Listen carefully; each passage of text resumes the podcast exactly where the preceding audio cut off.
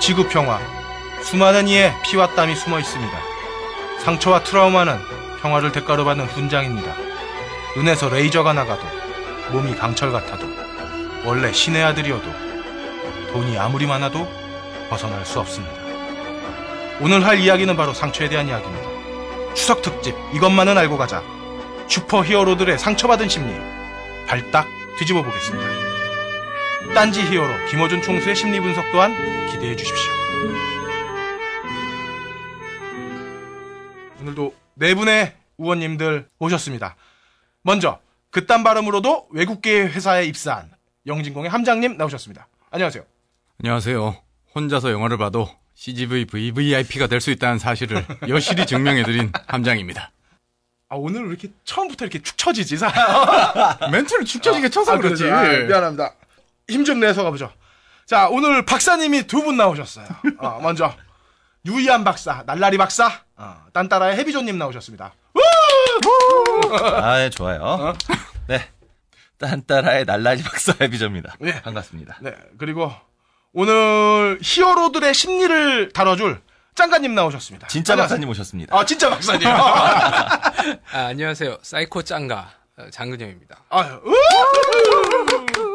자, 야, 수준이 너무 높아? 박사가 두 명이야? 아, 우리 가방 끝 짧은 우리들은 뭐 큰일 났습니다.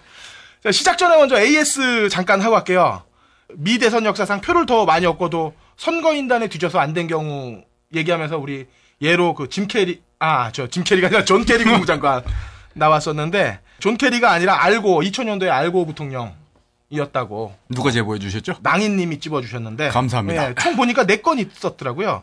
1824년도에 앤드류 잭슨, 그 다음에 1876년도에 세미얼 제이 틸튼, 1888년도에 그로버 클린블랜드, 그리고 2000년도에 알고, 이렇게 있었는데, 이런 거 안 찝어주셔도 됩니다. 그냥 넘어가 주셨으면 감사하겠습니다. 어려워. 제가 실수한 건 아무도 안 찝더라고요. 뭐 찝었죠? 제가 해변으로 가다에 한 책이 나온다고 했는데 한 책 나오지 않고요. 아, 그래요? 아, 그거 제가 드러내지 않았나요? 아니요, 안 드러내셨어요. 그런 다음에 그 뉴스룸에 네. 그 ACN이 네. 애틀랜틱 케이블 네트워크 네트워크가 맞는데 뉴스가 맞는데 제가 네트워크라고 했죠. 아무도 찝어내지 않거든요. 아무도 관심 없어. 관심이가 없는 거죠? 관심 없이 일하는 방송 딴지 영진공입니다. 딴지 영진공 3의 칼럼 전당포 영화 속 히어로들과 딴지 히어로 김종수의 심리 분석. 자, 이번 시간에는 우리들이 그토록 좋아하는 슈퍼 히어로들의 심리 상태를 좀 알아보는 시간, 추석 특집으로 준비해봤습니다. 짱가님. 네, 안녕하세요. 짱근영입니다. 아우 너무 목소리 좋게 내려고 그래. 아, 예. 뭐 어떻게 하는 거예요? 아, 준비해 오신 거 없어요? 뭐 써오신 거 없나 봐요? 네. 아, 저 우리 어벤져스랑 네. 그 어벤져스를 비롯한 여러 그 슈퍼히어로들의 그 각각의 심리 상태가 어떤지, 그리고 요거 좀 들으시면은 아마 올 추석 영화를 보시면서 많은 분들이 이빨 한번 터실 수 있는 기회가 될 수 있지 않을까. 가족 앞에서 아는 척 좀 할 수 있지 않을까. 아, 그러니까 우리 방송은 이건 온 가족이 들으면 안 되는 방송. 아, 그렇죠. 그렇죠? 자기만 듣는 방송. 자기만 듣는 방송. 공유해서는 안 되는 방송. 그렇죠. 다 보면은 요즘 슈퍼 히어로들은 다 상처들이 있잖아요. 왜? 아, 그렇죠. 그 상처들이, 그러니까 예전처럼 이렇게 완벽한 성체를 갖고 있는, 뭐, 상처 하나 없는 이런 인간들이 아니라, 그 다 내재된 아픔, 뭐, 배트맨도 그렇고, 요즘 나오는 리얼 스틸에서 나오는 슈퍼맨도 그렇고, 다 각자, 아이언맨도 마찬가지로. 각자 심지어 슈퍼맨도 요즘 상처가 생겼어요. 예. 리얼 스틸은? 아, 리얼 스틸이 리얼 스틸 로봇 영화인데? 맨 오브 스틸. 아, 맨 오브 스틸이구나. 죄송합니다. 예. 아, 그러면 말 나온 김에 맨 오브 스틸. 예. 예. 슈퍼맨부터 해보죠. 예. 슈퍼맨은 일단 천사잖아요, 천사. 특히 이번 그렇죠. 영화에서는 막 십자가 형태로 지구에 돌아올 때 아버지가, 야, 슈퍼맨 아버지가 이제 돌아가서 지구를 구해라. 그러니까 내 아버지! 그러면서 십자가가 딱 돼가지고 돌아온다고요. 예수야? 내가 신이야라고 얘기하는 거랑 똑같죠. 그래서 저는 슈퍼맨을 보면서 맨날 그 베를린 천사의 시, 그 영화가 생각이 나요. 신이 막 인간 세상을 굽어보다가 도저히 못 봐주겠어서 딱 내려오신 그런 거라고. 내리실 때 그 모습이군요. 네, 그래서 맥라이언 보고 내려온 게 아니라 그냥 자기가 내려온 그런 모습인데요.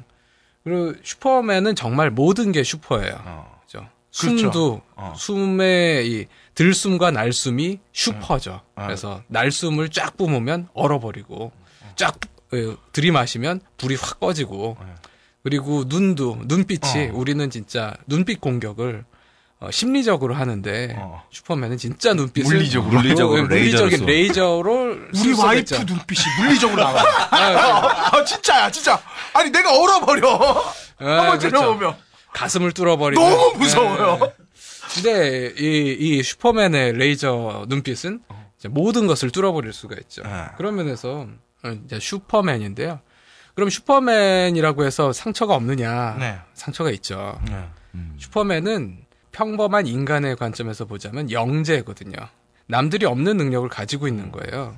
그래서 얘가 처음에 자기 능력에 각성했을 때 사람 속이 다 보여가지고 뼈다귀가 보이니까 깜짝 놀라는데요. 얼마나 공포스럽겠어요. 네. 근데 이제 영재들도 교실에서 왕따를 당하기가 쉽습니다. 진짜 영재들도요. 네. 선생님이 일단 싫어해요, 얘를. 아, 그렇겠네. 네, 난 왜 왕따를 못 당해봤지?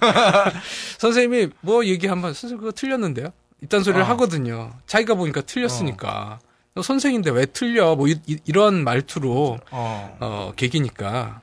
그러면 선생님. 권력에 대한 도전이. 그렇죠. 거기다가 애들도 재수없다고 싫어하고. 그런 그 또래들로부터 그리고 윗사람으로부터 온갖 공격을 당하면서 상처를 입습니다. 영재들이. 그래서 삐뚤어져요. 슈퍼맨이... 근데 이제 슈퍼맨도 그렇거든요. 그래서 슈퍼맨 아버지가 슈퍼맨한테 가르쳐준 게 티내지 마라. 티내지 마라.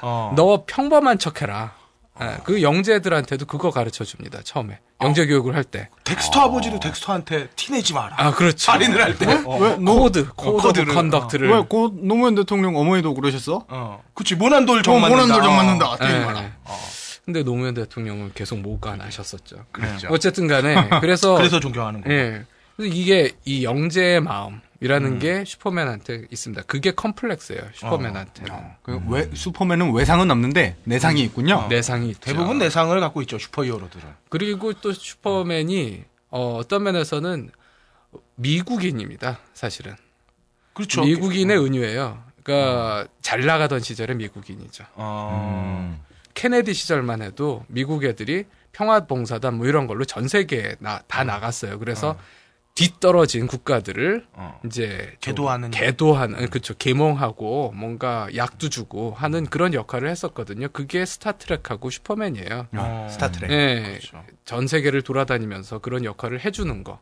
이게 미국 애들이 샘 해밍턴은 미국 애가 아니지만 호주 애지만 걔가 그랬거든요. 그 아저씨가 자기 스타일은 호주에서 안 먹힌다. 한국에 오니까 내가 인기가 있더라. 슈퍼맨이 딱 그래요. 그립톤 행성, 자기 고향에서는 그냥 평범한 애예요. 근데 지구에만 오면 슈퍼인 거죠. 이게 딱 미국 애들이 한때는 그랬었어요. 지금은 테러의 표적이 돼가지고 좀 조심해라라는 방송을 여기저기서 하는데 이때만 해도. 슈퍼맨 한창 잘 나갈 시절만 해도 그랬죠. 전 세계 어딜 가든 미국인이면 일단 먹어주는 로마인 같은 취급을 받았었죠. 그런 게 슈퍼맨의 어떤 특성이라고 할 수가 있죠. 근데 이제 어벤져스에는 슈퍼맨이 안 나오고 어벤져스에서 이번 영화에서 가장 큰 활약을 했던 게 헐크죠. 예. 헐크 하면은 또 많은 상처가 있는 사람 아닙니까? 그렇죠. 헐크는 정말 불쌍해요.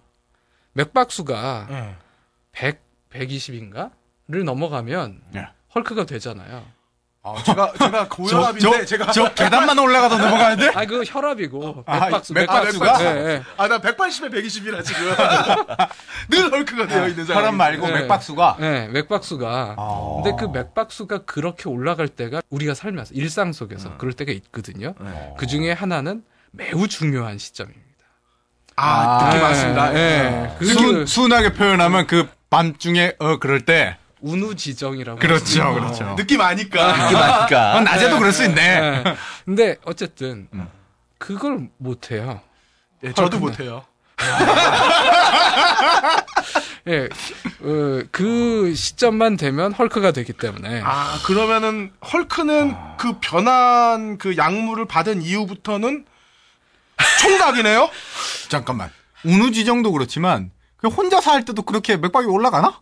그렇죠. 그렇겠죠. 그것도 못 하겠네요? 마법사네. 와. 완전히 돌을 닦아야 돼. 그러니까 얼마나 쌓인 게 많겠어요. 와. 그러니까 어벤져스에서 브루스 배너 박사가 그러잖아요. 나한테 비밀이 있는데 그게 뭐냐면 그 이제는 화내도 돼. 그랬더니 아니 난 원래 화가 나 있어. 얼마나 화가 나겠어요. 그렇게. 아니, 예, 그동안 몇십 년 동안 도망만 다니면서 도대체 삶의 즐거움이라고는 하나도 없이 조금만 좀 즐거워 보려고 하면 헐크가 되고 참 그런 불쌍한 슬픈 얘기네요. 그러네요. 슬프죠. 남 얘기 같지 않아가지고요. 네, 그래서 헐크의 심리는 억압입니다. 아, 네. 그렇겠네요. 모든 걸 억압하죠. 이걸 드러내면 사고가 터지기 때문에. 근데 억압한다고 해서 그게 정신분석학에서는 그래요. 인간의 심리는 모두 이 증기기관과 같대요. 증기예요, 증기. 증기. 예, 네, 그래서 끓는 물을 주전자에 물이 끓으면 이제 팍팍팍 뚜껑도 떨컥떨컥하고 그러잖아요. 네. 그걸 다 막으면 터져버리죠. 당분간은 안 보이죠. 당분간은 얌전해 보이죠. 하지만 결국은 터지거든요. 그게 인간의 심리다라고 얘기를 하는데 헐크가 딱 그래요. 참다가 터지죠. 터지고 나면 주변이 다 풍비박산이 납니다. 예, 그러니까 억압과 폭발 이걸 왔다 갔다 하는 거예요. 이게 이제 현대인들은 억압과 폭발도 있습니다. 근데 남자들이 주로 억압과 폭발을 하고 여성들은 이 억압과 폭발을 먹는 걸 대상으로 하죠. 그래서 안 먹는다고 다이어트 한다고 하루에 1일 1식 같은 걸 하다가 폭발이 억압이죠. 억압하다가 어느 순간 폭발해서 정신줄을 탁 놓고 저한테 막 뭐 던지고 뭐 자꾸 집안 얘기를 하시면 안 돼요. 이거 자꾸 이게 입이 되는데 내가 네, 그래서 이제 정신줄 놓고 막 짜장면 시키고 치맥하고 네, 치맥은 아름다운 문화인데요. 그건 신앙이죠. 네. 일단 치맥을 하면 이왕 이렇게 된 거 하면서 이제 쫙쫙 나가기 시작하거든요. 정신줄을 놓고. 그리고 정신 차리고 나면 내가 무슨 짓을 했나. 그 눈앞에 놓인 수많은 빈 그릇들이 헐크가 자기가 저지른 일을 보고 느끼는 후회. 그때 그 심정과 똑같습니다. 깨닫는 기분이야. 말씀을 듣다 보니 이게. 내가 지금 있잖아. 뭐라 그럴까. 내가 치유받는 느낌? 헐크는 되게 근대적인. 네? 근대적인 히어로네요. 그렇죠. 사실 이게 비근대적인 사회에서는 이런 억압이 없다라고 할 수 있거든요. 난 그냥 단순히 왜 지킬 박사와 하이드의 변주 정도라고 생각했는데 또 다르네. 사실 지킬 박사와 하이드도 그게 맞아요. 산업화 이후에 만들어진 그 억압에 대한 얘기니까요. 맞아요. 그러니까 그 헐크는 원시인이거든요. 그리고 지킬 박사는 브루스 배너 박사는 현대인이죠. 현대 사회에 적응하려면 쌓아두는 게 많아요. 그게 터지는 거죠. 우리가 참 힘들어. 힘들어. 네, 그래서 우리도 다 쌓아두고 있습니다. 껄림을 비롯해서 누구나 쌓아두고 있어요. 그걸 적당하게 폭발시키는 그 통로를 만드는 게 중요하죠. 그게 이 사고 대참사를 막는 방법이라고 할 수가 있습니다. 제가 어벤져스 중에 또 하나 궁금한 건 헐크랑 또 유사한 형태지만 다른 게 그 캡틴 아메리카. 캡틴 아메리카. 이 아저씨는 영원한 소년이죠. 그런 건가요? 네, 피터팬. 그러니까 이 아저씨가 믿는 그런 그 원칙들, 명예들, 그 정의로. 숭고한 애국심. 일단 애국심이 너무 이 꼴통 수준으로 조갑제가 참 공화당에서 참 좋아하겠는데. 그렇죠. 공화당의 영웅이라고 할 수가 있죠. 그러니까 우리나라로 치면 조갑제죠. 아니요. 근데 소년이라는 말에서는 사실 저는 갑자기 지금 우리 사회의 소년도 떠오르는데요. 어느 소년이요? 그 일베를 이용하고 있는 수많은 청소년들이 근데 일베를 굉장히 자연스러운 그 아이들의 반응이라고 보는 게 한국 사회에서 고등학교까지의 모습은 여러분들 고등학교에서 다 생각해보면 저도 그랬지만 이게 주먹장이 최고고 그러니까 전당크가 최고 아니야 이 아이들에게. 그리고 부지부식간에 우리에게 애국심이라고 하는 게 얼마나 강력하게 주입이 돼요. 근데 여기서 한 번도 우리가 고등학교 때까지 다 우리가 수업 시간에 자서 그렇지 안잔 성실한 학생들은 이 애국심이 자연스럽게 주입이 되거든요. 나는 지금 일베들의 지금 딜레마는 보수를 그 구성하는 많은 인자들이 친일인데 그럼 과연 얘네들은 여기서 어떻게 이건 딜레마 수준이 아니라 완전 멘붕이 와야 될 텐데 예, 거기까지 성찰을 하면 일베 안 하겠죠. 그렇지. 거기까지 성찰하면 끝이죠. 그렇죠. 일베는 산업화의 핵심을 두고 있죠. 나라만 잘 살면 된다. 국가만 잘 되면 된다. 거기서도 뭐 산업화 시키자, 네. 민주화 시키자. 네, 그렇죠. 그러니까. 근데 이제 캡틴 아메리카도 그래서 국가를 위한 거다 하면 얘는 다 해요. 그렇죠. 그러면서 자기 몸이 피떡이라더라도. 네, 그렇죠. 단 캡틴 아메리카가 그나마 숭고함을 유지할 수 있는 건 그 와중에 그래도 자기만의 원칙이 있긴 있다는 거죠. 그것도 이제 사람 인명을 소중하게 여긴다든지 뭐 친구와의 약속을 중시한다든지 어떤 몇 가지 아주 그것도 어린애 같긴 하지만 순수한 원칙들을 지키고 있기 때문에 캡틴 아메리카가 가장 잘 지키는 건 가르마. 이대팔 가르마. 절대 틀어지지 않아. 일단 캡틴 아메리카가 소년을 빨리 벗어나려면 여자를 만나야 돼. 그렇죠. 다음으로 넘어가서 토르 어떻습니까? 토르는 토르야말로 이 어벤져스 팀의 신이죠. 예. 그러니까 슈퍼맨의 역할을 하는 존재인데요. 슈퍼맨도 참 철이 안 드는데 토르는 더 철이 안 들었죠. 막나니. 근데 사실 그럴 수밖에 없어요. 그러니까 우리가 지능이라는 걸 발전시키는 이유가 왜냐하면 몸으로 안 되거든요. 모든 게 몸의 힘으로 다 해결이 되면 머리를 쓸 필요가 없어요. 근데 우리는 머리를 써야죠. 힘이 약하니까. 한계가 있으니까. 근데 토르한테는 한계가 없어요. 사실.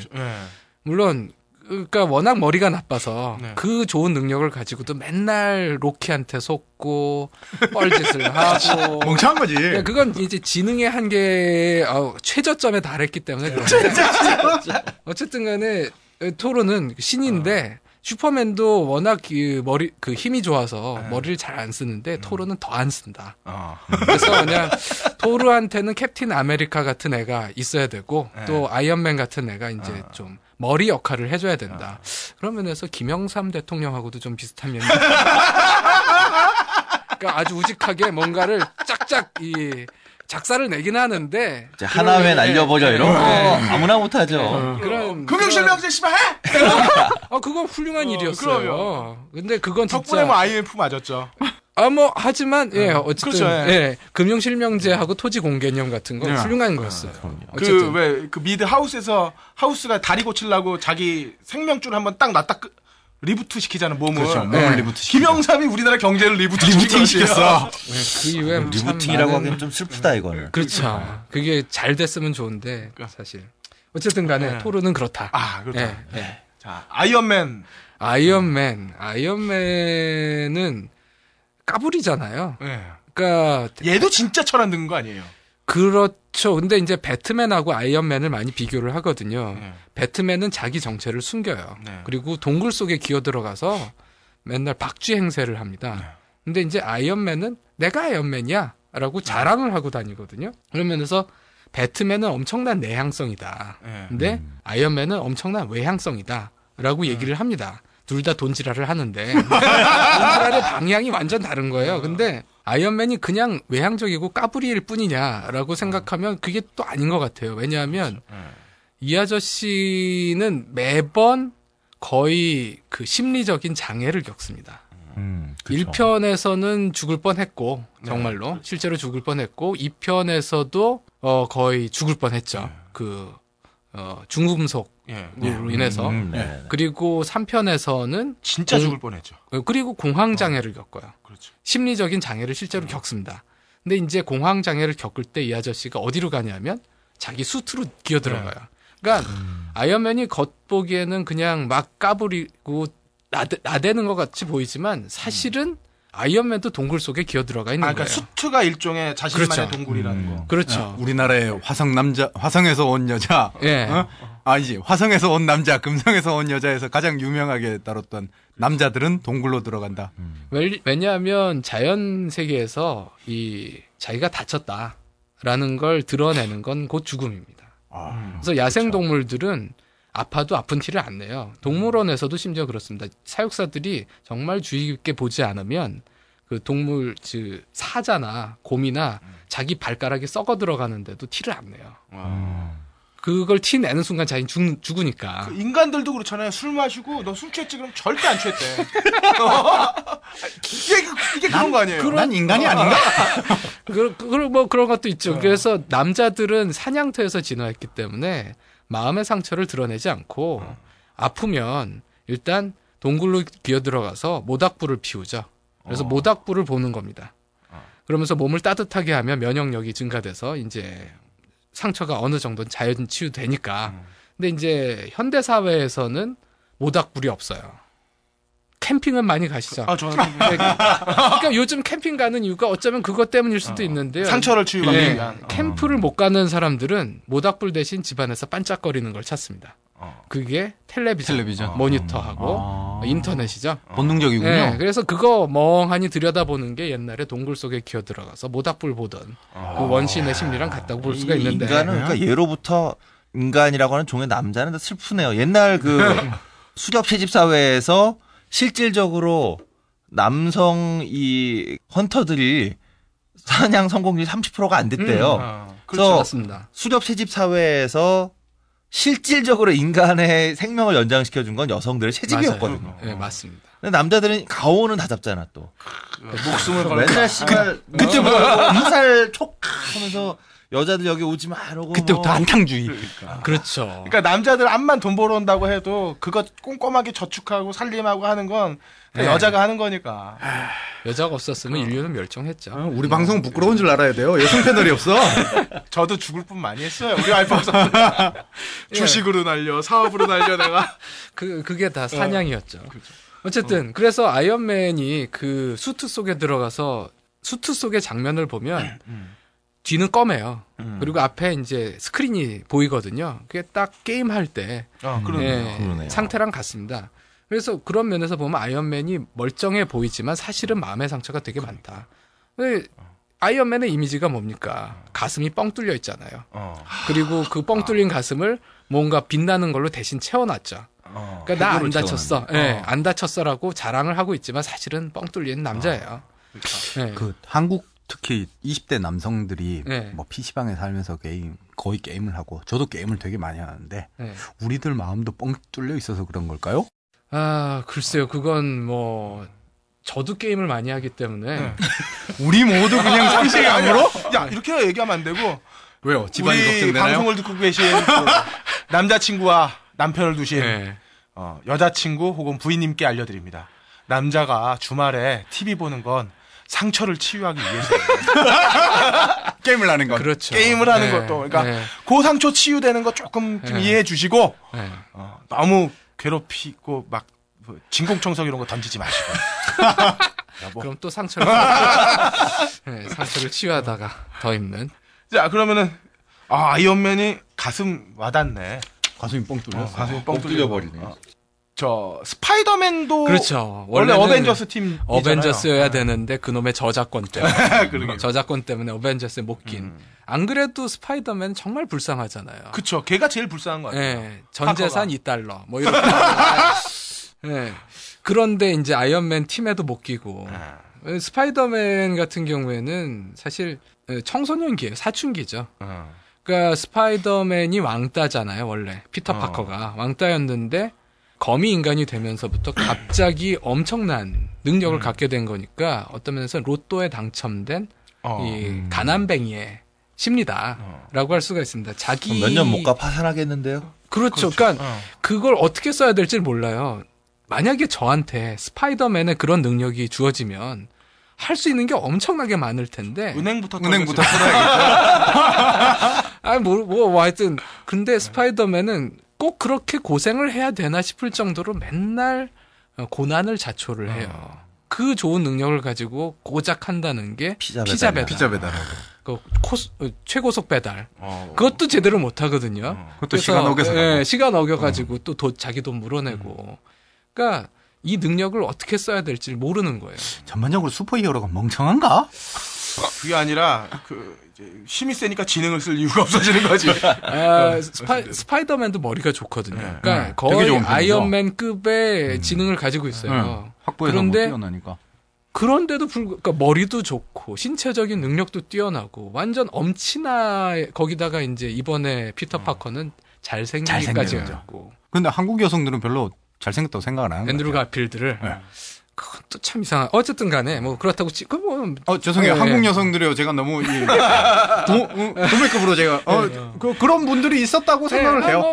그건 알게 뭡니까. 근데 어쨌든 간에 내가 피터 파커가. 근데 그 좋은 삼박자를 다 갖추고 있음에도 불구하고 맨날 전재산 2달러 상태를 벗어나지 못한다는 건 얘한테 문제가 있는 거예요. 이게 보통 머리가 뛰어난 뭐 아인슈타인 박사 같은 사람들도 사회생활에서는 되게 젬병이었다고 그러잖아요. 네, 그렇죠. 아인슈타인도 숫자 계산 잘 못했고요. 네. 뭐 어쨌든 집도 맨날 까먹고. 네, 사실은 스위스의 우체국에서 일을 했거든요. 네. 어쨌든 간에 근데 이제 스파이더맨의 경우에는 왜 그럼 걔가 그 상태를 못 벗어나느냐. 얘도 신념이 있어요. 정의감인 거죠. 그런 면에선 캡틴 아메리카하고 많이 통해요. 그 코믹스 월드에서는 캡틴 아메리카의 절친이기도 할 거예요, 아마. 그래서 둘이 서로 이해관계가 비슷한데, 어쨌든 간에 캡틴 아메리카는 그래도 이 잘생긴 외모를 가지고 여자들한테도 인기를 얻는데, 스파이더맨은 자기 정체를 또 못 드러내기 때문에. 복면을 써서 안 좋을 것 같아요. 그리고 이게 이제 사춘기 때 트라우마? 기억나세요? 사춘기가? 저는 사춘기를 잘 기억해요, 저는. 네. 왜냐면 곱씹을 황홀하게, 너무 황홀한 사춘기를 보내서. 황홀하셨군요. 네, 황홀한 사춘기. 되게 재밌었죠. 마지막에 그 미엔가가 하와이로 떠나면서 자기는 모든 인종의 남자들을 다 하겠다고 떠나는 그 마지막 장면. 아, 그러니까 여러분들의 사춘기. 개인의 사춘기를 물은 거예요? 개인의 사춘기. 네. 황홀한 사춘기 아니고? 영화 황홀한 사춘기를 얘기한 거예요? 미애가 그 마지막에 떠나면서. 아니. 지금 개인의 사춘기를 물으신 거고. 사춘기가 그 한 13살, 12살 때 그때 몽정도 하고 이제 몸이 어른이 되는. 그러면서 불균형이 막 시작이 되거든요. 내 몸이 예전의 몸이 아니에요. 거울을 보면 내가 변했어요. 나도 느끼는 거예요. 그러니까 그런 급격한 변화를 느끼는 게 스파이더맨의 심리예요. 그래서 자기 자신한테 적응을 못한 상태예요, 얘는.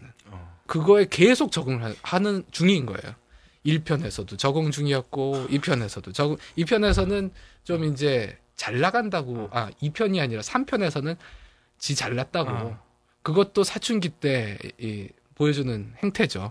아주 밥맛인 완전 왕따가 갑자기 로또 되니까 밥맛 행태를 보이는. 그러다가 또 이제 그 고민하고 좌절하고. 그런. 그래서 좀 사춘기를 지날 때쯤 되면 리부트하고. 그렇죠. 얘는 영원한 사춘기로 계속 남아있는. 계속 리부팅을 시키는 거죠. 네, 그런 상황인 거죠. 배트맨도 좀 궁금한데요. 아, 예, 배트맨은 일단 배트맨한테는 엄청난 트라우마가 있죠. 아버지 어머니가 눈앞에서 백주대로. 아, 낮은 아니고 밤이죠. 밤중에 강도에 총에 맞아 돌아가셨는데, 흉탄에 맞아 돌아가셨는데, 그러면서부터 배트맨은 아무도 못 믿겠다. 그러니까 배트맨이 사실 그 브루스 웨인의 재산으로 이면은 그 고담 시티를 정말 생활 환경을 개선을 해서 범죄와 싸울 수 있어요. 아, 그렇겠네. 네. 그러네. 네. 아주 합리적인 방법으로. 경찰들이 돈이 없어가지고 자기 할머니 뭐 입원비 걱정하고 그러니까는 팔콘에 그 매수되고 그러잖아요. 경찰들 월급만 올려줬어도 그런 일이 벌어지지 않았을 텐데. 야, 공부를 안 했나? 근데 배트맨이 왜 그 짓을 안 하냐 하면, 그렇게 안 하냐면 믿질 않아요, 시스템을. 사전에 깔아준 거 자체가. 지하철 만들어주고 이렇게 했는데도 결국에 자기 아버지는 그렇게 돼버렸으니까. 그렇죠. 아버지가 그런 방식을 썼는데 결국 그래서 고담이 자기한테 준 거는 부모를 앗아간 거예요. 그러니까 이후부터는 아무도 믿을 없다. 그러면 어떻게 해야 되느냐? 오로지 내가 해야 된다. 아이언맨은 내가 잘나서 자력구제를 하는데, 배트맨의 경우에는 딴 놈들이 너무 한심한 놈들이라서 내가 자력구제를 하는 거예요. 듣고 보면 아주 위험한. 개인의 자경단 역할을 하는 게 그냥 고담을 버리면 되는 거 아니에요? 그렇죠. 근데 공화당이 미국을 버리겠어요? 근데 이제 그런 건가? 배트맨의 경우에는 고단 바깥은 더 못 믿을 거예요. 어떤 면에서는. 그렇지. 미국 밖을, 미국 사람들이, 미국을 혐오하면서도 미국 밖은 살 수 없잖아, 그 사람들이. 어쩜! 막 이러면서. 그냥 놀러 가면 되지, 미국 밖은. 그렇게 아무도 못 믿는 심리적인 장애를, 그러니까 성격 장애를 망상형이라고 얘기를 하거든요. 그리고 그런 사람들은 그 대표적인 게 의처증, 의부증이에요. 그 사람들은, 그 증세인 사람들은 아내가, 남편이 무슨 짓을 해도 못 믿어요. 그래서 맨날 남편 옷에서 여자 머리카락 찾다가 샵을 다 버리는. 예, 그랬는데 이제 머리카락이 안 나오니까 이젠 대머리년하고 만나냐 하고 막 화를 내는 그런 의부증 아내인 것처럼, 그러니까 무슨 짓을 해도 못 믿는 그런 모습이 하나가 있고요. 또 다른 거는 이제 강박증이죠. 사실 배트맨이 고담시에서 하고 다니는 짓을 보면 콜레트럴 데미지가 엄청 날 거예요. 심심하면 다 뜯어내서 다 깨부시고 그 길거리에 주차된 차 그냥 다 쏴버리면서 달리는데 그중에 노숙자가 하나라도 그 안에 끼어 있었다가 죽을 수도 있잖아요. 그렇죠. 근데 안 죽어요. 배트맨의 세계에선 안 죽습니다. 영화니까요. 영화니까. 그런데 어쨌든 배트맨은 한 치의 오차라도 나면 끝장나는 그런 삶을 살고 있어요. 계속. 그렇죠. 노숙자가 거기서 죽었다고 하면 아마 배트맨 영화에서 동굴 속에 들어가서 하고 있으면 알프레드가 뭐 어떤 그런 장면이 나올 거야. 아마. 그리고 언론에서도 졸라까겠죠. 배트맨이 씨발 또 사람을 죽였네. 행패를 부리다가 결국은 드디어 내 이럴 줄 알았다. 뭐 이런 얘기가 나오겠죠. 근데 어쨌든 그래서 한 치의 실수도 용납할 수 없는 상황에서 아무도 못 믿으면서 사니까 배트맨의 심리 상태는 완전 피폐입니다. 그런 면에서 이제 배트맨 아저씨가 제일 두려워하는 존재가 이 편에 나왔거든요. 조커. 네, 조커는, 그러니까 배트맨이 완벽한 질서를 추구하는 존재라면 조커는 완벽한 무질서를 추구하죠. 카오스를 추구하죠. 그래서 둘이 진짜 임자 만난 거예요. 조커가 나오는 다크나이트는 어떤 면에서는 그냥 배트맨이 정신병원에 감금돼 있고 배트맨의 환상 속에서 모든 게 벌어지고 있다라고 봐도 딱 좋을 법한. 그러니까 조커는 너무 비현실적인 존재잖아요. 그렇죠. 그런데 딱 배트맨하고는 어울려. 배트맨의 악몽 그 자체인 거죠. 자, 배트맨까지 왔죠. 네. 우리 그러면 제일 궁금한 게 하나 있어. 네. 딴지의 히어로가 있어요. 김어준 총수. 네. 우리 총수의 심리 상태. 총수님. 네. 대우요. 총수님도 슈퍼죠. 슈퍼예요. 네. 몇 개월 전만 해도 우리 모두가 딴지 총수 아저씨와 비슷한 상태였습니다. 네, 그렇죠. 우리 모두라고 하긴 뭐 그렇지만 어쨌든 확신하고 일부 대한민국의 한 48% 정도가 그렇게 생각을 하고 있었습니다. 네. 그런데 김어준 총수는 더욱 그랬겠죠. 그런 면에서 그 기대도 슈퍼였고 그만큼의 좌절도 슈퍼였겠죠. 슈퍼 좌절과 슈퍼 지뢰. 문재인 후보를 가장 먼저 언급했던 분이기도 하고 발굴한 사람일 수도 있고요. 그렇죠. 그런 면에서 참 아마 지금 동굴 속에 들어가고 싶은.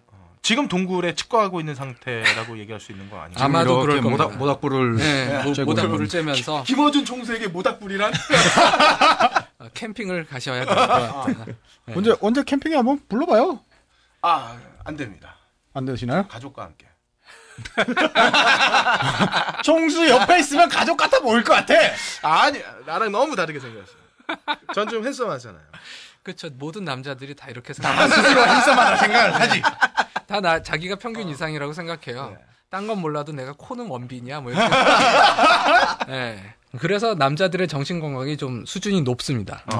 멘탈이 강해. 네. 멘탈 강해. 네. 우울증 점수가 여성들이 좀 높고요. 남성들이 우울증 점수가 낮아요. 그게 철이 덜 들었다는 뜻이죠. 심리학적으로 총수님이 이 공황 상태를 벗어나기 위한 공황일지 아닐지는 모르겠어요. 그 패닉 어택이라는 거는 자기도 왜 이 공포가 밀려오는지 모르는 상황에서 생기는 거거든요. 그래서 공황 장애죠. 네, 공황 장애예요. 그건 그냥 갑자기 그냥 막 오는 거예요.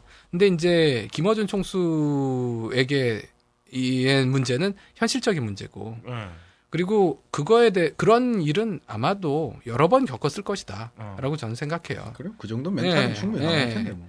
그래서 지금은 그냥 추스르고 있지 않을까. 그냥 어느 순간 뭐 아이 씨발 여기서 또 나타나지 않을까? 예, 전 그렇게 생각합니다. 알겠습니다. 와, 형제 같다니까. 아, 저는 원빈처럼 생겼잖아요. 네, 그렇죠. 살만 조금 빼면 원빈 되는. 보여드릴 수도 없고. 보여드릴 수도 없고. 한 20kg만 빼면. 이게 보여주는 라디오도 아니고 참. 오늘 이 이야기들 쭉 들어보시면서 얘네들이 도대체 왜 이 얘기를 하고 있냐 하시는 분들도 계시겠지만 아까 전에 말씀드렸듯이 요번 추석 때 영화들 뭐 히어로 무비들 많이 나올 겁니다. 뭐 거의 요거, 케이블에서도 엄청나게 할 거고요. 그때 요 이야기들 잘 생각해 두셨다가 특히 외로운 실업자들, 재수생들, 그 다음에 취업 실패자들 요 이빨로 한번 난국을 타게 하실 수 있는 기회가 되기를.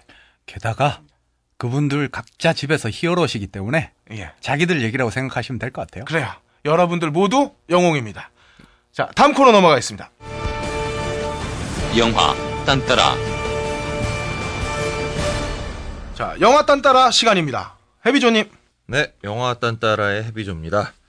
아, 오늘 그 추석 특집으로 짱가님이 히어로들의 세계를 막 뒤집어 주셨어요. 그 얘기가 나온 김에 오늘 히어로 무비 하나 영화 음악 준비했습니다. 아, 좋습니다. 팀 버튼 감독이 만든 89년작 배트맨을 오늘 준비해왔는데요. 아, 명작이죠. 아, 명작이죠. 근데 또 막상 찾아보니까, 이 글을 쓰려고 좀 찾아보니까 별로인데 좋지 않은 평가가 많대요. 그래요? 그래요. 영화 나왔을 때는 평 자체가 좋지 않았던 걸로 기억해요. 제가 요번에 저 짱가님 때문에 배트맨을 한번 훑어볼 기회가 있었는데, 와, 이거 죽이던데요? 1편이랑 2편, 2편이 좀 어둡다. 어두워서 2편이 많이 힘들었어요. 예. 그러니까. 1편, 2편 저는 그러니까 팀 버튼이 손댔던 시절에 배트맨이 사실 가장 뛰어나다고 보는 입장인데요. 그렇죠. 근데 이제 팀 버튼 감독의 배트맨 영화를 저는 오늘 다뤘던 현대적인 의미의 상처받은 히어로의 원형적인 영화다라고 그렇죠. 저는 보는 입장이에요. 그러니까 슈퍼맨도 79년작에 보면 약간 고민 할뚱말뚱 하거든요. 네. 고민 할뚱말뚱 하다 그걸 다 그냥 슈퍼로 뛰어넘죠. 그냥. 네. 그렇죠.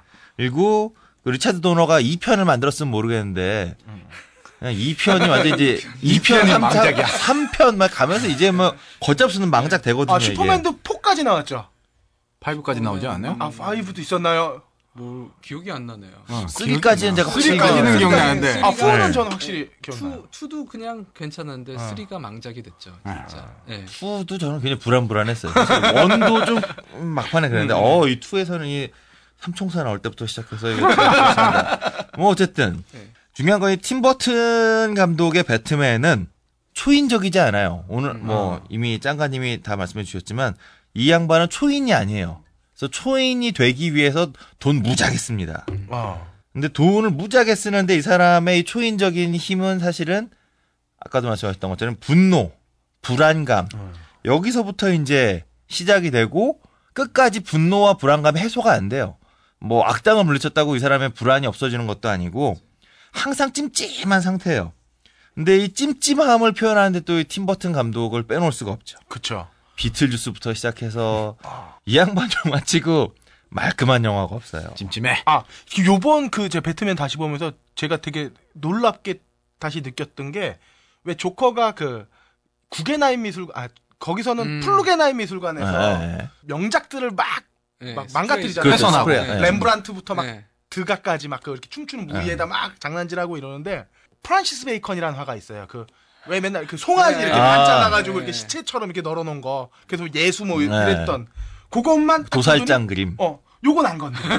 그거 마음에 들어. 그러니까 그게 내가 볼 때는 사실 미학적으로 하면 아름다움이란 무엇인가를 하는 거거든. 근데 팀버튼의 영화들이 대부분 그렇잖아요. 거기서 나오는 주인공들이 이쁘거나 이렇게 아름답거나 이러지 않아. 가위손 보면 애가 그렇죠. 막 흉기를 달고 있는 애고. 크리스마스의 악몽 보면 그렇죠. 주인공 얼굴밖에 없고. 그게 팀버튼의 아주 커리어 하이를 딱 찍는 시점에서 만든 영화에서 나타나는 공통적으로 나타나는 그런 장치들 그리고 그 장점들이 아닌가 팀버튼의. 그리고 그 점에서 제가 팀버튼을 대단한 감독이라고 보는 게요. 바로 그러한 미학을 소유하고 있는 사람이 동화적인 감수성을 이걸 버무려낼 줄 아는. 그것도 예술인 거지. 근데 사실 동화가 저는 그런 되게 잘 통하는 게 동화는 애들이 읽는 글이잖아요. 근데 아이들은 항상 약자야. 그렇죠. 그래서 동화 속을 가만히 보면 그 동화에는 슈퍼맨 절대로 나오지 않아요. 동화에는 약자인데 극복하고 이기는. 극복하고 혹은 약간 약은 영어로 와이즈한 아이들이 항상 요 위기를 힘의 열쇠를 극복하는 얘기들이 동화의 힘이라고요. 근데 팀 버튼의 영화는 그런 찜찜한 동화적인 상상력을 그 영상으로 잘 보여주는 감독이 아닌가. 근데 사실 배트맨 1편은 가만히 보면 배트맨 되게 유치하거든요. 그렇죠. 조커들하고 싸울 때, 조커의 그 부하들하고 싸울 때 죽은 척 하다가 막, 되게 유치하잖아요. 근데 이게 유치하게 안 보여. 팀 버튼의 특유의 그 어두운 감성이랑 이 유치함을 이렇게 잘 버무려내니까 유치하다고 느낄 수도 있겠구나. 유치하다고 느꼈어요. 아, 그래요. 뭐 아니면 저도 하나 재밌었던 게 그런 거예요. 그 조커가 날아오는데 한 방에 딱 안 죽이고 비행기를 떨어뜨려서 조커를 아프게 하잖아. 아, 맞아. 이게 정말 정의의 히어로라면 악당의 수괴를 빨리 죽여야지. 그래서 도시의 평화를 찾아와야 되는데 예측지. 저 비행기를 빵 쏴갖고는 날개를 쏴서 아마 조커가 떨어졌을 거예요, 아마. 네, 이런 그 장면들. 근데 이게 크리스토퍼 놀란이 만약에 감독을 하는 배트맨이 이런 짓 했으면 이거 왜 이러지 싶었을 텐데 팀 버튼이 만들어 놓으니까 저런 이상한 배트맨이 전혀 이상해 받아들여지지 않아요. 아까 전에도 얘기했지만 정말 잭 니콜슨의 조커는 최적의 그렇죠. 캐스팅이었던 것 같아요. 아니 킴 베이싱어, 킴 베이싱어도 딱이었어. 근데 배트맨은 그 당시에 누가 했어도 됐어. 마이클 키튼이 굳이 아니었어도 그렇지. 돼. 마이클 키튼이 굳이 아니었어도 돼. 근데 킴 베이싱어랑 잭 니콜슨은 누구 그 시절에 누가 바꿀 수가 없겠죠. 정말. 근데 마이클 키튼을 너무 이렇게 우리가 할 수는 없는데. 할 수는 없지만 뭐. 아니 왜냐면 저는 만약에 이 마이클 키튼처럼 약간 좀 찜찜한 아저씨가 배트맨 했어야지. 잘생긴 배우가 있으면 크리스천 베일 같은 사람이 배트맨 했으면 팀 버튼 영화에서 망작됐습니다. 마이클 키튼도 잘생겼죠. 나중에는 조지 클루니도 하는데 뭐. 그럼. 그렇죠. 그러니까. 그러니까. 그렇다고요. 뭐 그렇게 따지고 그래. 자, 근데 이제 개인적으로 저는 정의감과 질투, 그리고 또 환상과 현실을 막 오가는 이 배트맨을 보여주는 이 영화에서 정말 중요한 건 팀 버튼이 만들어낸 시커먼 덩어리로 되어 있는 고담시의 이미지도 굉장히 중요했고 또 배우들의 연기도 대단히 중요했지만 저는 개인적으로 음악이 정말 중요했다라고 보는 입장이에요. 특히 그 프린스죠. 프린스와 데니엘 푸먼 다 했죠. 그렇죠. 네. 그러니까 처음에 발매되었던 건 프린스고 오늘 제가 이제 뒤에 하고 싶은 얘기는 프린스지만 영화의 개봉과 동시간에 조금 후에 데니엘 푸먼의 그 OST가 나와요. 스코어가 나오는데 이게 처음에는 그 워너브로스에서는 프린스만 풀고 싶어 했다고 하더라고요. 근데 팀 버튼이 발굴했고 데니엘 푸먼을. 팀 버튼도 사람 안 바꾸네. 그러네요. 데니엘 푸먼은 사실은 정규 교육을 받지 않았어요. 음악에 대한 교육을 받은 사람은 아니에요. 오히려 이 사람은 락커죠. 친형과 같이 그 오잉고 모잉고라고 하는 뉴웨이브 계열의 하드락 밴드에서 보컬도 했어요. 그리고 훗날 그 크리스마스의 악몽인가 뭐 이런 작품들에서는 실제로 어떤 배우의 보이스를 대신 그 약간 뮤지컬 비슷한 뮤지컬 타입 그런 장면들의 노래를 또 했죠. 그 팀버튼 크리스마스 악몽에서도 목소리로 출연을 했네요. 네, 그러네요. 목소리와 노래를 다 했나 보네요. 근데 이 데니엘 푸만은 정규적인 그 교육을 받지 않았기 때문에 저는 오히려 이 음악이 굉장히 좋다고 생각해요. 그러니까 팀 버튼의 영화가 무슨 그 롤러코스터를 타는 것처럼 감정의 기복이 굉장히 심해요. 그렇죠. 근데 이 심한 감정의 기복을 정상적인 클래식 교육을 봐서 기승전결이 정확한 그런 종류의 음악을 만든 사람이었다면 이 영상을 받아들이기 힘들겠죠. 근데 이 사람은 정상적인 음악 교육을 받지 않았기 때문에 그리고 락커들이 왜 꼴리는 대로 다치잖아요. 이 정신으로다가 이 팀버튼의 영화에 막 오르내리락하는 이런 것들을 그대로 그냥 무규칙적이고 그리고 경사가 심한 이 정서의 움직임들을 자연스럽게 담아내는 음악들을 만들었다는 거죠. 그렇기 때문에 데니엘 푸먼이 만든 스코어는 배트맨 특유의 좀 동화적이면서도 어딘가 찜찜하고 껄끄럽고 또 배트맨이 우유부단하면서도 갑작스런 폭력 이런 것들을 잘 뒷받침하죠. 굉장히 박진감 넘치는 곡조가 나오다가 또 갑자기 현악일색의 소리로 바뀌기도 하고 이런 지점들은 이제 팀 버튼이 만든 배트맨을 관객들로 하여금 음악이라고 하는 귀로도 이미 이 배트맨의 정서를 그대로 느낄 수 있도록 만들어주는 그런 장치가 아니었나 싶어요. 근데 그거보다 더 중요한 건 팀 버튼이 만든 배트맨은 프린스가 주제가를 불렀다. 주제가뿐만 아니라 프린스가 9곡에 달하는 오리지널 곡을 써서 배트맨 영화에 삽입을 시켰죠. 프린스는 진짜 80년대의 프린스였다. 그렇죠. 진정한 프린스였다. 월드 프린스. 네. 단신이었던 걸 제외하면. 그렇죠. 프린스가 10cm만 컸으면 세계를 평정했어? 우주를 평정했어? 이미 세계를 평정했는데요. 훨씬 더 많은 여자? 아니, 네.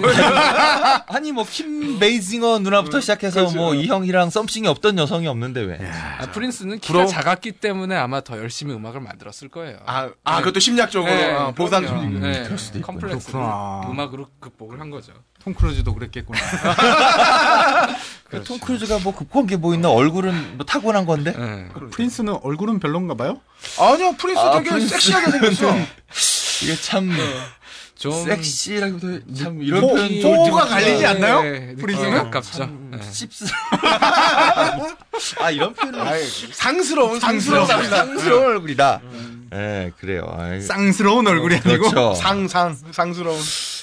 사실 프린스가 한국사는 약간 저평가된 게 없잖아 있어요. 왜냐면 프린스 음악이 80년 제대로 소개된 게 없어요. 퍼플레인 앨범도 뭐 어마어마하게 잘려서 들어왔고. 프린스 앨범 한국에 발매가 되면 한 절반은 다 금지곡이었어요. 아니 프린스 음악의 반은 섹스잖아요. 그렇죠.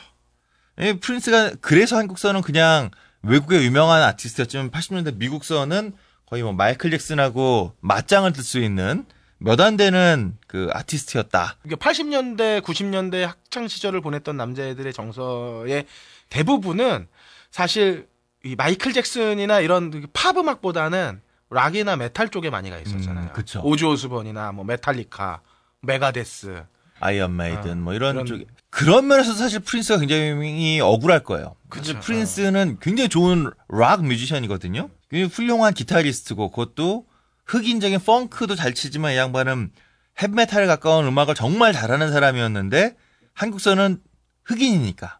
미국 사회에서도 마찬가지예요. 그 몇 년 전에 롤링스톤지에서 가장 저평가된 기타리스트를 뽑을 때 프린스. 네, 프린스가 정말 어마어마한 표 차이로 1위를 했어요. 그러니까 뭐 본인은 독보적인 얼마나, 일이었군요. 그쵸. 독보적인 일인데 저평가된 기타리스트. 얼마나 본인은 슬펐을까. 그러니까. 반대 지점에 우리나라의 김태원 씨가 있죠. 김태원 씨는 본인이 나는 기타리스트가 아니다. 작곡가다라고 했으니까 뭐. 근데 프린스 형은 그런 의미에서 작곡가로서도 위대하고 송라이터. 그리고 프린스 앨범은 본인의 밴드도 데리고 다녔지만 이 밴드는 라이브를 위한 거였고 앨범은 전부 드럼부터 시작해서 모든 악기를 본인이 다 연주했어요. 원맨 밴드였어요. 네. 이분이 다룬 악기가 한 30여 가지 된대요. 그럼 천재네요. 천재죠. 네. 거기다 프로듀싱도 스스로 다 했고 또 이 형의 라이브 무대를 보면 정말 마이클 잭슨 못지않은 화려한 춤사위를 자랑하시잖아요. 또 우리나라의 김수철이네. 수철이 형은 춤은 못 추잖아. 나도야 간다. 기타 들고 이렇게. 그걸 춤이라고 봐야 될지. 그렇죠. 뭐. 율동. 심지어 우리 그 프린스 형을 그 왜 너무 키워주는 것 같지만, 이 형은 위대한 분이죠. 프린스 형은 본인만의 그 기타도 다 자기가 디자인해요. 뭐 그렇습니다. 어쨌든 80년대 미국서는 또 마이클 잭슨과 누가 더 화려한 무대를 만드느냐 갖고도 경쟁을 했대요. 거의 뭐 마이클 잭슨하고 둘 다 똑같이 완벽주의자라 무대 위에 손동작 하나 저 뒤에 있는 조명 하나하나까지 다 신경 쓴 이런 사람들은 좀 문제가 있는 사람들 아닌가요? 뭔가 레시스트죠. 강박증에 휩싸여 있거나 이런 건 없나요? 그냥 자기가 무대 중심에 서야 되는 사람이고 실제로 그렇게 만든 사람이죠. 그렇군요. 그래요. 근데 이러한 그 프린스가 배트맨의 음악을 만들었다는 거죠. 그러니까 프린스의 이 배트맨에서 나오는 음악은 거의 미국 대중음악의 모든 장르가 다 들어있어요. 헤비메탈, 락, 하드락, 헤비메탈, 또 흑인음악이라면 펑크, 또 랩도 나오죠. 또 그 당시에 있던 모든 신디사이저를 이용한 기괴한 사운드 이런 것들을 다 집어넣은 어마어마한 믹싱을 만들어내요. 그리고 이 소리들을 가지고 배트맨의 정서 그리고 특히 배트맨보다 저는 조커를 표현하는 데는 네. 정말 프린스만큼 네. 잘 표현하는 사람이 없어요. 얘기 들어보니까 김수철 플러스 조용필 아저씨네. 프린스 형은 이 배트맨 영화 음악을 정말 단숨에 만들었다라고 하는데 아 음악은 정말 훌륭합니다. 아 그 맨 처음에 이제 싱글로 커팅됐던 건 이제 배트댄스라고 하는 되게 유명한 노래죠. 그렇죠. 네. 갑자기 입으로 할 뻔했어. 입으로 해주셔야지. 아니 입으로 하고 싶지 않아. 허밍. 그건 이제 코러스고 처음에 그 코러스라도 꽝꽝꽝 하면서 이 나오는 소리가 아주 신디사이저로만 만들어낼 수 있는 특유의 이 타악기도 아닌 특이한 소리가 있어요. 이걸로 조용필이네. 용필이 형 그런 똘끼는 없는 것 같은데. 에이. 그리고 이제 그 다음으로 유명했던 노래가 바로 그 조커가 정확하게 기억은 안 나는데 아마 그 저기 미술관에서 했던 네. 그 장면이었어요. 네. 그 파티맨이라고. 정말 조커의 정신 상태가 음악으로 나오는 것 같아요. 그런 음악입니다. 그 장면 네. 정말 딱 어울렸어요. 이 두 곡이 그리고 실제로 빌보드 차트 1위를 했었죠. 네. 두 곡이나. 네. 근데 뭐 이것만이 아니라 뭐 앨범에 들어있는 노래들이 다 좋아요. 그러니까 굉장히 감미로운 그 우리가 흔히 말하는 가요에서 말하는 R&B 발라드라고 할 수 있는 스캔달러스라는 노래도 있고 그다음에 그 고음을 잘하는 걸로 유명하셨던 시나이스턴하고 같이 듀엣으로 불렀던 The Arms of Orion이라고 하는 또 멋있는 팝 발라드도 있고요. 또 비키베일에 대한 비키 웨이팅이라는 노래가 있어요. 근데 이 킴 베이싱어 누님에 대한 이제 그 테마곡이죠. 일종의 프린스가 만든. 근데 가성으로 프린스가 비키베일 대사도 합니다. 근데 생각보다 무지하게 끈적거려요. 실제로 변태 얘기가 나와서 딴 데로 잠깐 세보자면, 레이디 가가가 등장했을 때 누군가가 여자 프린스가 나왔다라고 표현한 적이 있었어요. 네. 네. 정말 거기에 딱 어울리는. 그러니까 프린스가 아까도 얘기했다시피 그 음반에 한국서 심의가 있던 시절 통과될 노래가 별로 없었고, 이게 다 그냥 섹스에 대한 이야기로 꽉득 차 있거든요. 이 아저씨도 아마 그 콘 이전에 제가 생각할 때 콘이 등장하기 이전까지 가장 노골적으로 섹스를 24시간 생각했던 아티스트가 아닐까. 네. 잠잘 때까지 생각하는. 그렇죠. 콘이 그 94년에 데뷔했을 때 평가 그랬죠. 24시간 섹스만 생각하는 백인 루저들의 음악이라는 평가를 썼는데 프린스는 루저는 아니었는데 참 이 형처럼 이렇게 섹스만을 생각하고 섹스만을 이야기하는 그래서 킴 베이싱어보다 훨씬 더 끈적끈적한 가성을 내시더라고요. 놀라운 형이에요. 나폴레옹과 더불어서 양대 단신. 그렇죠. 이 형이 키가 157이에요. 160이면 장신이야. 톰 크루즈가 여기 못 와. 근데 사실 프린스의 이런 모습이 그 어린 시절에 불우한 환경으로부터 나왔다고 생각이 돼요. 근데 불우한 환경이 무슨 가정에 돈이 없었던 이런 게 아니에요. 이게 아버지는 그 재즈 피아니스트였고 꽤 유명한. 어머니도 유명한 재즈 보컬리스트예요. 재즈 집안에 태어나서 집안에 돈이 없었던 것도 아니고 음악은 정말 원 없이 들었는데 네.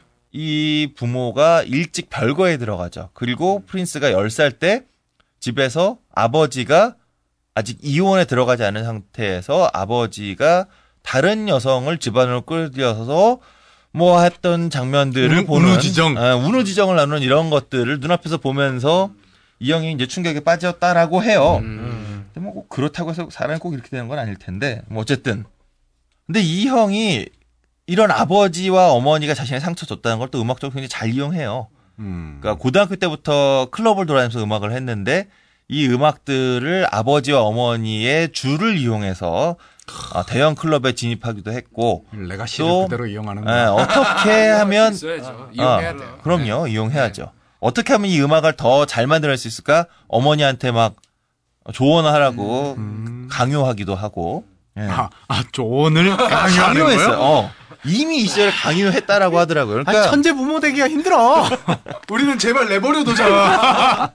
엄마 이제 그만 좀 내버려둬. 그렇죠. 내 인생 내가 살 테니까. 근데 재밌는 건 이 시절에 프린스가 연주했던 건 그 앨범으로 나오지 않았는데 이 시절에 트리오로 했다는데 트리오 하면 흑인 음악계 트리오 하면 지미 앤드릭스죠. 근데 당시에 프린스가 지미 앤드릭스가 되고 싶어 했대요. 그래서 정말 화라산 같은 기타를 쳤다. 데모가 남아있던 제가 들어보진 못했어요. 저도 들어보진 못했는데 뭐 유명한 데모래요. 그리고 그 데모를 듣고 76년작인가 프린스의 첫 번째 앨범이 만들어질 수 있던 것도 그 데모로 인했다라고 하는 거 보면 이분이 기타리스트로서의 굉장한 자부심과 어마어마한 노력을 했던 거 분명한 것 같아요. 그리고 슬프게도 지미 앤드릭스 이외의 흑인 기타리스트를 락 뮤지션으로 받아들이려고 하지 않는 주류 백인 중심의 음악계에 받아들이지 못했던 거죠. 싹을 밟았던 얘기인가요? 싹을 밟았다기보다는 프린스는 그렇게 기타를 잘 쳤음에도 불구하고 항상 뭔가 이렇게 아까도 말씀 저평가된 기타리스트이잖아요. 그러니까 프린스가 그 다음에 80년대로 접어들면서부터 그 펑키하고 그다음에 굉장히 댄서블한 음악으로 자신의 음악 색깔을 바꿔요. 그리고 그다음부터 차트에도 진입할 뿐만 아니라 평단이 어마어마하게 칭송을 하기 시작하죠. 근데 그 이전에 프린스의 음악에 담겨져 있는 락적인 이 진가들이 그 시절에는 평단으로부터 크게 인정을 받지 못했다는 거죠. 물론 차근차근 좋은 음반이라는 얘기는 있었지만 실력에 비해서 굉장히 많이 저평가되었던. 그러니까 마이클 잭슨의 경우는 흑인이 잘할 수 있는 음악을 처음부터 노렸잖아요. 그랬죠. 그래서 평단으로부터도 굉장한 칭찬을 받았고 그런 평단으로부터의 어마어마한 호응 속에서 뭐 베네일런이라든가 이런 백인 헤비메탈 기타리스트를 자기 음악으로 불러오죠. 슬래시는 흑인이긴 하지만 건센로지스라고 하는 백인으로 상징되는 그룹에 있었던 사람인데 프린스는 오히려 반대였던 거죠. 스스로가 백인과 같은 락 음악을 표현하고 싶어 했는데 받아들이지 못했고 그래서 스스로가 음악을 바꿨던 거예요. 또 그런 면이 있고. 네. 근데 그렇게 생각해보면 배트맨이라고 하는 이 앨범은 매우 흥미로워요. 프린스가 80년대 만들었던 모든 음반 중에 제가 볼 땐 퍼플 레인보다도 더욱 락적인 색깔을 뭐 맘대로 뿜어내고 있어요. 영화 음악이었기 때문에 영화 음악이었기 때문에 혹시 이랬던 것은 아닐까 싶기도 해요. 네. 예, 그럼 오늘 들어봤으면 좋겠습니다. 노래는 어떤 건가요? 네, 오늘 제가 들려드리고 싶은 음악은요, 레몬 크러쉬라고 하는 곡인데요. 이 곡도 역시나 그 프린스가 숨겨왔던 그 락의 락적인 기타와 다음에 프린스가 또 80년대에 일궈왔던 펑크 그리고 가성을 이용한 소울 뭐 이런 게 다 뒤죽박죽 믹스가 되어 있고요. 정말 끈적한 노래를 만들어 주거든요. 우리가 30초밖에 못 듣는다는 게 너무 아쉽지만 제가 한 1분 듣습니다. 1분 듣겠습니다. 예. 레몬 크러쉬.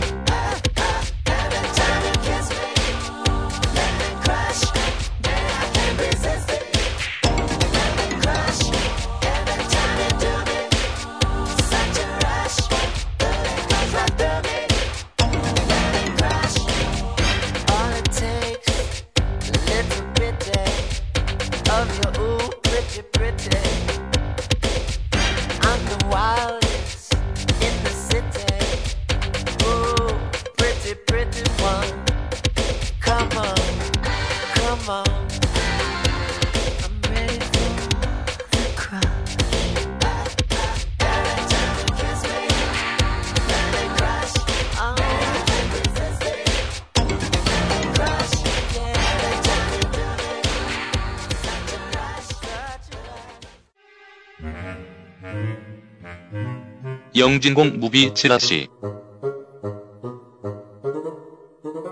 자, 함장님. 예, 9월 첫째 주 개봉 영화 집어드리겠습니다. 네. 이번 주도 일단 세 편을 골라봤습니다. 네네. 첫 번째로는 우리 영화 스파이입니다. 이승준 감독. 예, 이승준 감독의 입봉작입니다. 입봉작. 이승준 감독이 누구냐면 허진호 감독의 외출이라는 영화가 있어요. 그 왜 배용준이랑 손예진이 나온 거. 그거 제작부 출신으로 영화계에서 스타트를 해서 해운대, 퀵 등 망작의 조 감독이라서 제가 조금 걱정이 되지만 그 이승준 감독께서 이 조 감독을 많이 하셨기 때문에 그래서 그 경험으로 입봉작 좀 뽑았겠거니 해서 감독은 기대치를 2점 드립니다. 제가 저는 이 제작사 때문에 더 못 주겠는데 JK 필름이에요. 해운대 퀵 제칠광주구 제작사. 다 여기 이승준 감독이 다 있었던 데라서 망작을 좀 아니었으면 좋겠는데 뭐 어쨌든 감독은 기대치 2점. 네. 근데 배우가 설경구, 문소리, 다니엘 해니 뭐 다 관심이 없는데 제가 문소리 언니를 좋아해요. 원래부터 이 너무 누님만 좋아해. 그래. 어쨌든 문소리 언니 때문에 3점을 주고 싶어도 다니엘 해니 때문에 제가 배우는 기대치를 2점을 줘요. 왜냐? 발음이 잘 안 돼요. 뭐 외국인으로 나오면 되잖아. 뭐 외국인으로 나오면 상관없는데 절대 한국 발음 안 할 리가 없거든요. 뭐 어쨌든 너무 잘생겨도 문제야. 잘생겨서 깎으신 거죠. 그렇죠. 제가 보통 여배우는 높게 치고 남배우는 깎죠. 지보다 잘생기면. 네, 그렇죠. 그래서 설경구 좋아했던 거라고 하면 설경구가 저보다 잘생겼는데? 할 텐데. 설경구보다 다들 잘생겼다고 생각하실 텐데. 네, 그렇죠. 네. 심리적으로 그런 요인들이 있나요? 모든 남자들은 저희가 기본은 된다. 어떤 자신만의 기준점. 그렇죠. 참담하다. 갑자기 막 가슴이 아려온다. 그러네요. 자, 그리고 플롯으로 넘어가면 마누라 몰래 스파이하던 남자의 좌충 우도를 뻔하게 그렸을 거라는 생각에서 플롯 기대치는 1점을 줬어요. 심지어 문소리 언니도 스파이로 합류할 것 같은 느낌이 막 드는데요. 제가 지금 걱정하는 거는 트루라이즈. 그렇죠. 다니엘 헤이가 어떤 역할이냐에 따라서 이거는 카핀이 아니냐가 결정나요. 그렇죠. 트루라이즈가 원래 그 우리 저 주지사 한번 하셨던 아놀드 형과 이렇게 나와서 결국엔 아놀드 형이 자기 신분을 감추고 했던 그 영화인데 플롯을 거의 그대로 가져왔다고 봐요. 물론 트루라이즈는 엄청나게 돈이 들은 영화고 무기덕후들에게 무척 좋은 영화였지만 그래서 뭐 기대치는 1점입니다. 그래서 총평은 예고편 CG도 구려. 트루라이즈는 CG라도 좋았지. 이거 완전 그 트루라이즈가 90년대 영화거든요. 딱 그렇죠. 90년대 영화 느낌이 나요. 90년대의 예고편만 봐도. 뭐 가장 큰 히트작들 중에 하나였죠. 그렇죠. 그렇죠. 그래서 기대치 총점 5점입니다. 그러나 제가 그 예고편에서 문소리 목소리 니 또 PC방에서 게임하나? 이 한마디에 구수한 그 사투리 하나에 자기 동네라고 추석 영화는 문제가 없지 않을까? 뭐 그런 생각을 해봅니다. 추석 영화는 그냥 TV에서 틀어주면 되는 거 아니에요? 그러니까. 극장에 이걸 꼭 걸어야 돼요.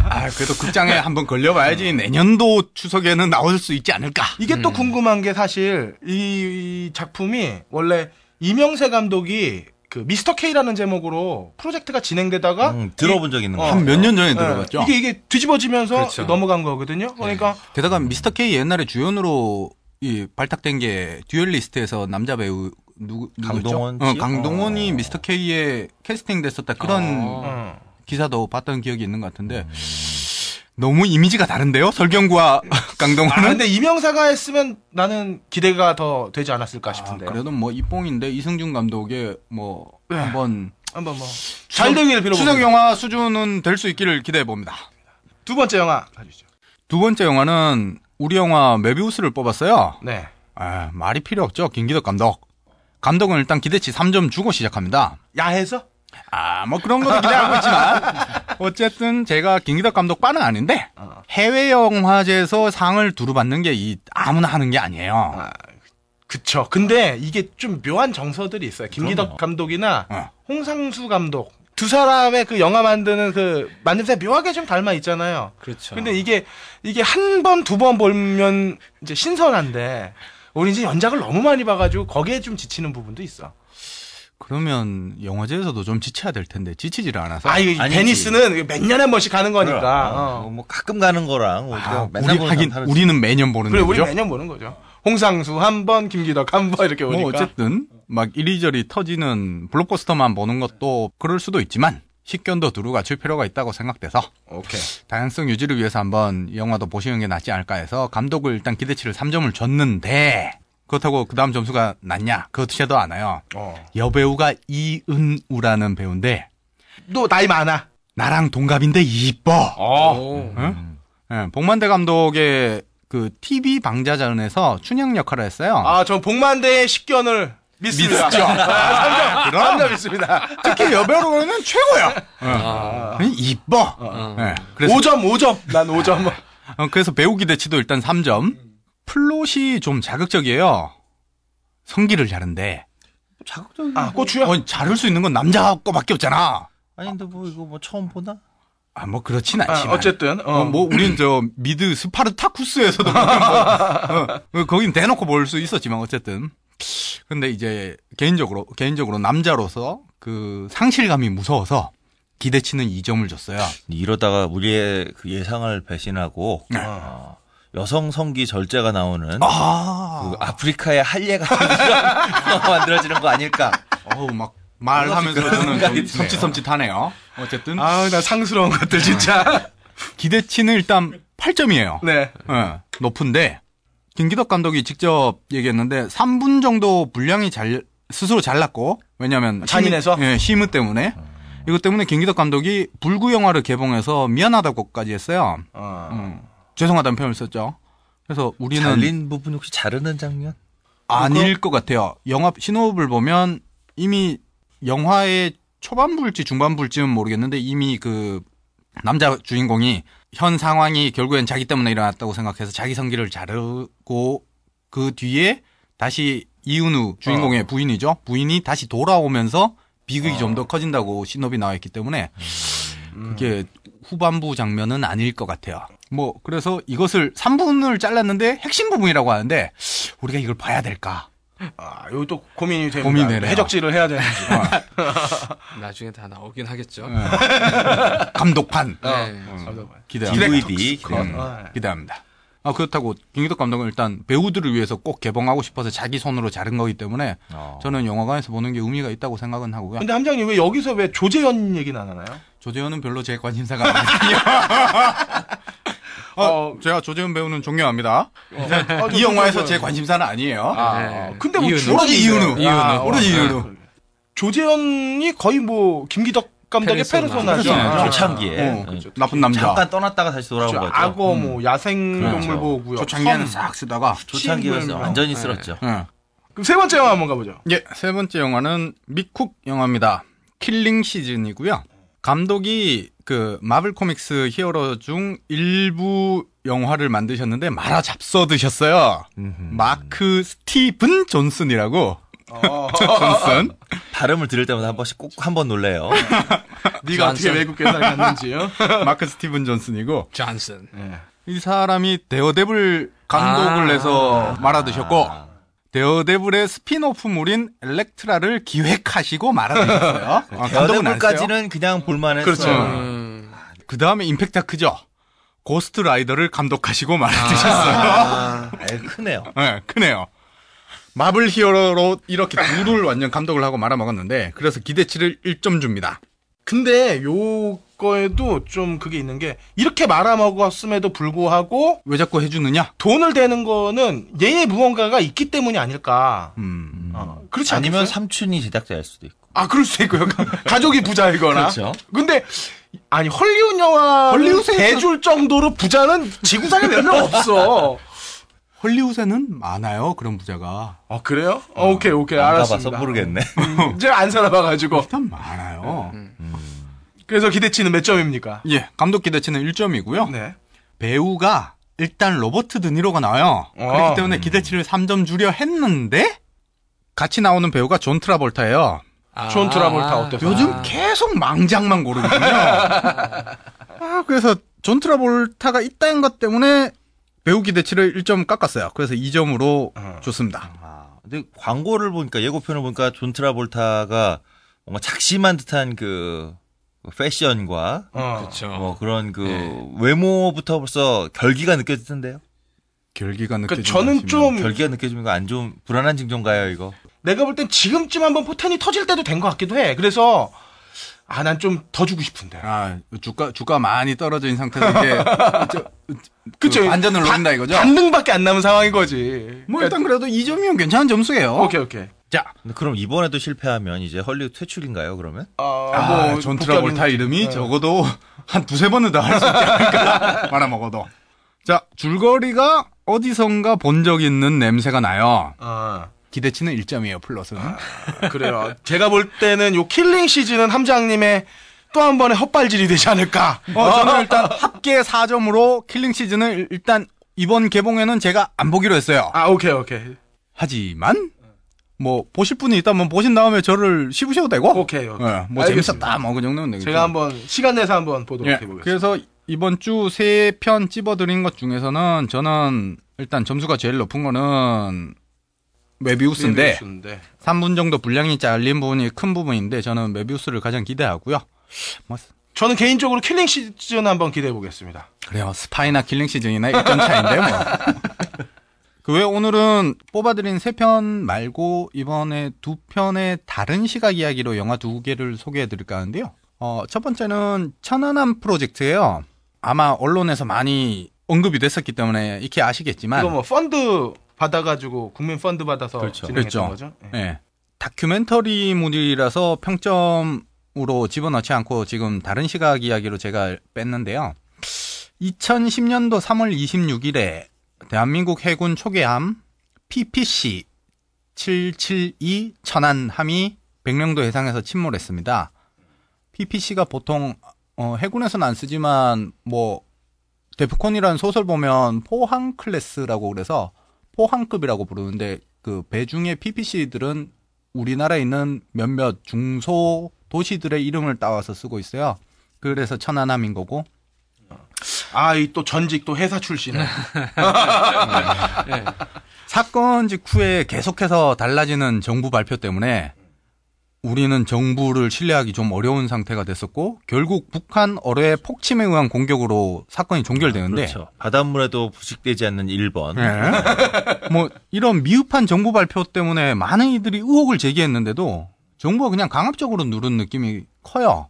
그렇기 때문에 천안함 사건은 반드시 믿어야 된다. 국민이라면 믿어야 된다. 뭐 이런 식으로 종결된 사건이라는 인식이 팽배해졌고 국민들은 사건 당시 느꼈던 의심과 막 정부에 대한 분노를 가슴속에 묻어둔 채 그냥 또다시 바쁜 일상을 살아내고 있다는 메시지를 우리한테 주면서 이 영화 개봉이 된 건데요.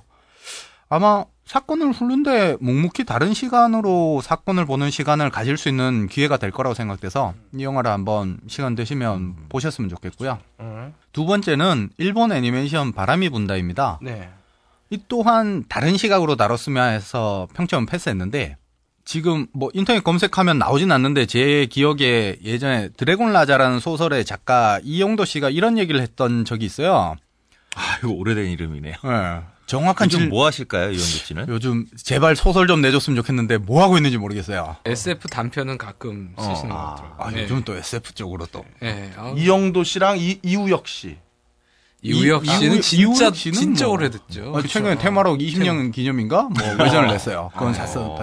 나 옛날에 그 하이텔인가 천리안에서 그 나올 때마다 봤던 기억이 나요. 그리고 저는 하이텔에서 봤던 거예요. 다른 분들은 문학 작품에서 한글의 아름다움을 보셨겠지만 저는 이영도 씨의 드래곤 라이언을 보면서 한글의 아름다움을 깨쳤기 때문에 훌륭해요. 네, 훌륭하기 때문에 어쨌든 이영도 씨가 일본이란 나라는이라는 질문에 답변을 이렇게 했어요. 우리처럼 자식을 걱정하는 어머니가 있는 나라라고 했거든요. 네.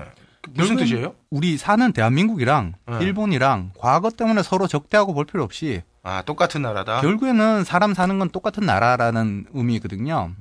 그래서 우리가 과거의 전범 역사를 봤을 때 바람이 분다는 카미카제를 이끌었던 제로센을 위한 애니메이션이라고 낙인을 찍을 수 있지만 그리고 실질적으로 그런 평들이 지금 뭐 우후죽순처럼 쏟아지지만 이미 드러난 사실들이 일단 전혀 그렇지가 않아요. 그러니까 과거를 이미 알고 있는 사람들은 제로센은 거의 쓰레기 비행기였고 거기에 목숨을 건 청춘들이 그들의 조상이었잖아요. 그렇죠. 그 쓰레기 비행기를 태워서 국가를 위한 전쟁이라고 내보냈단 말이에요.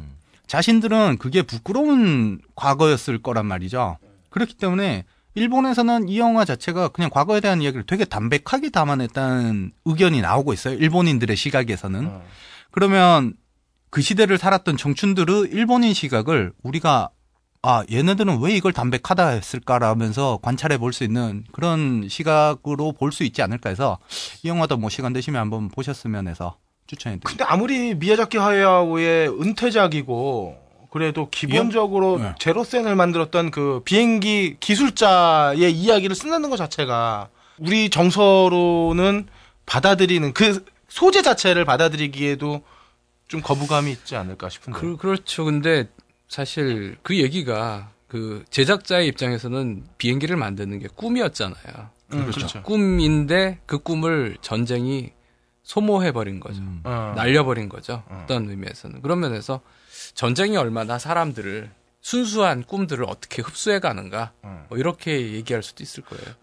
전쟁을 위해 쓰인 무기를 개발했던 사람에게 그런 낙인을 찍는 거는 맨하탄 프로젝트도 똑같거든요.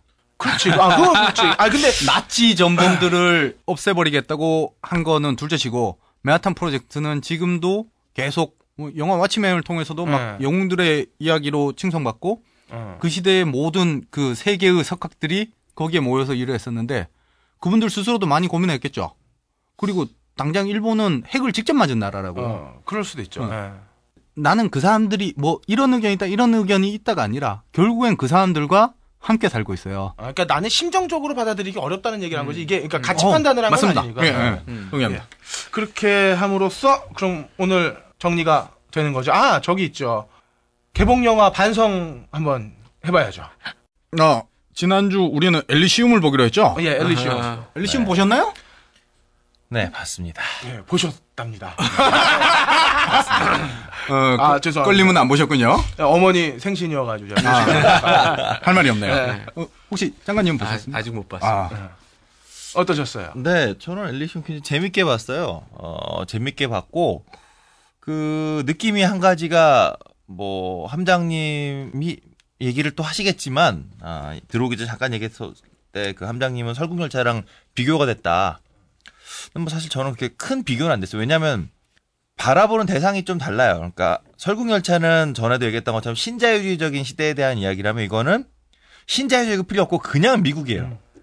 그냥. 현재의 미국. 현재의 미국. 의료 시스템 제로고, 그다음에 모든 보험은 다 개인 보험으로 커버가 되는 그래서 가난한 사람은 의료 혜택을 받을 수 없는 미국에 대한 얘기이고 그리고 하나 더 얘기를 하자면 아니 그러면은 감독을 잘못 고른 거 아니에요? 이거 마이클 무어가 만들어야 되는 거 아니야?